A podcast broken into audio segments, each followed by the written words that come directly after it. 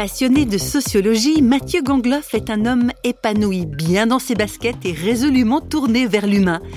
Réflexion faite, il aurait pourtant eu toutes les raisons du monde pour se détourner de ses semblables, car plusieurs de ceux-ci n'y sont pas les mains mortes envers lui.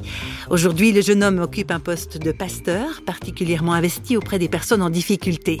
Et quand Mathieu Gangloff lève un peu le voile sur son parcours, ses études en sociologie, option exclusion et marginalité, on comprend vite que les raisons de ses choix professionnels étaient loin d'être le fruit du hasard.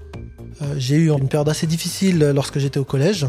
Et donc euh, pendant quatre années, en fait, j'ai été euh, tabassé dans les vestiaires de sport par des collègues de classe. En fait, j'étais un des plus petits, je suis né en fin d'année, donc c'était assez facile. Puis comme ils étaient très courageux, ils se mettaient à 15 sur moi, c'était plus facile.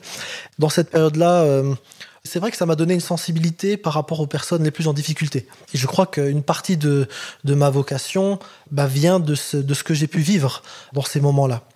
À l'âge de 16 ans, j'ai été euh, dans un, dans un bidonville en fait au Portugal dans le cadre d'une mission humanitaire et de, côtoyer en fait des personnes qui vivaient sous des, des bouts de tôle et des bouts de carton, ça a impacté ma vie de façon définitive. J'ai donc euh, ensuite décidé de, faire des études de sociologie en exclusion et marginalité, tout en étant bénévole avec euh, l'armée du salut dans, des quartiers difficiles et avec des, personnes en grande détresse sociale.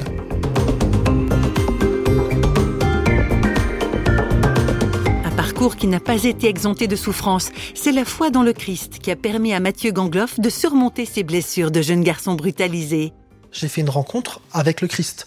Alors, j'ai pas vu euh, Christ dans ma chambre, euh, voilà, comme une grande apparition, mais euh, réellement dans, dans, la, dans la communication avec lui, que ce soit par la prière ou en lisant le texte biblique, j'ai des réponses à mes questions et j'ai un vrai dialogue avec, avec le Christ.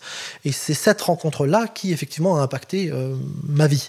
C'est-à-dire que d'un enfant humilié et blessé dans son estime euh, à l'âge où on se construit, voilà, quand vous avez euh, quasiment un collège entier qui, qui, vous dit que vous êtes un nul, un mongol et que vous servez à rien, c'est très compliqué de se construire.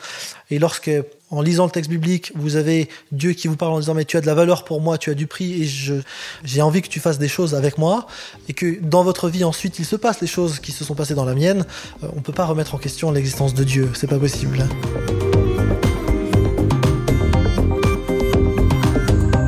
Chose qui m'a beaucoup touché, de, de, réaliser que Jésus-Christ avait vécu ben, l'humiliation comme moi j'avais pu la vivre, et que quelque part il l'a sublimé en, en, donnant sa vie à d'autres.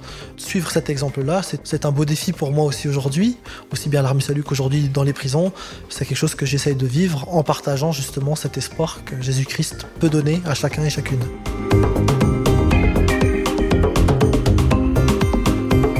Avoir travaillé dans, le secteur social, je pense que répondre aux besoins primaires ne suffit pas. Euh, il y a un sens à donner aussi à la vie, et ce sens-là, on le trouve pas dans un bout de pain, dans une soupe. Euh, voilà, ça permet de survivre, mais il y a plus que de la survie. J'aime bien dire qu'avec la foi, on peut passer de la survie à la vie, euh, à la vraie vie.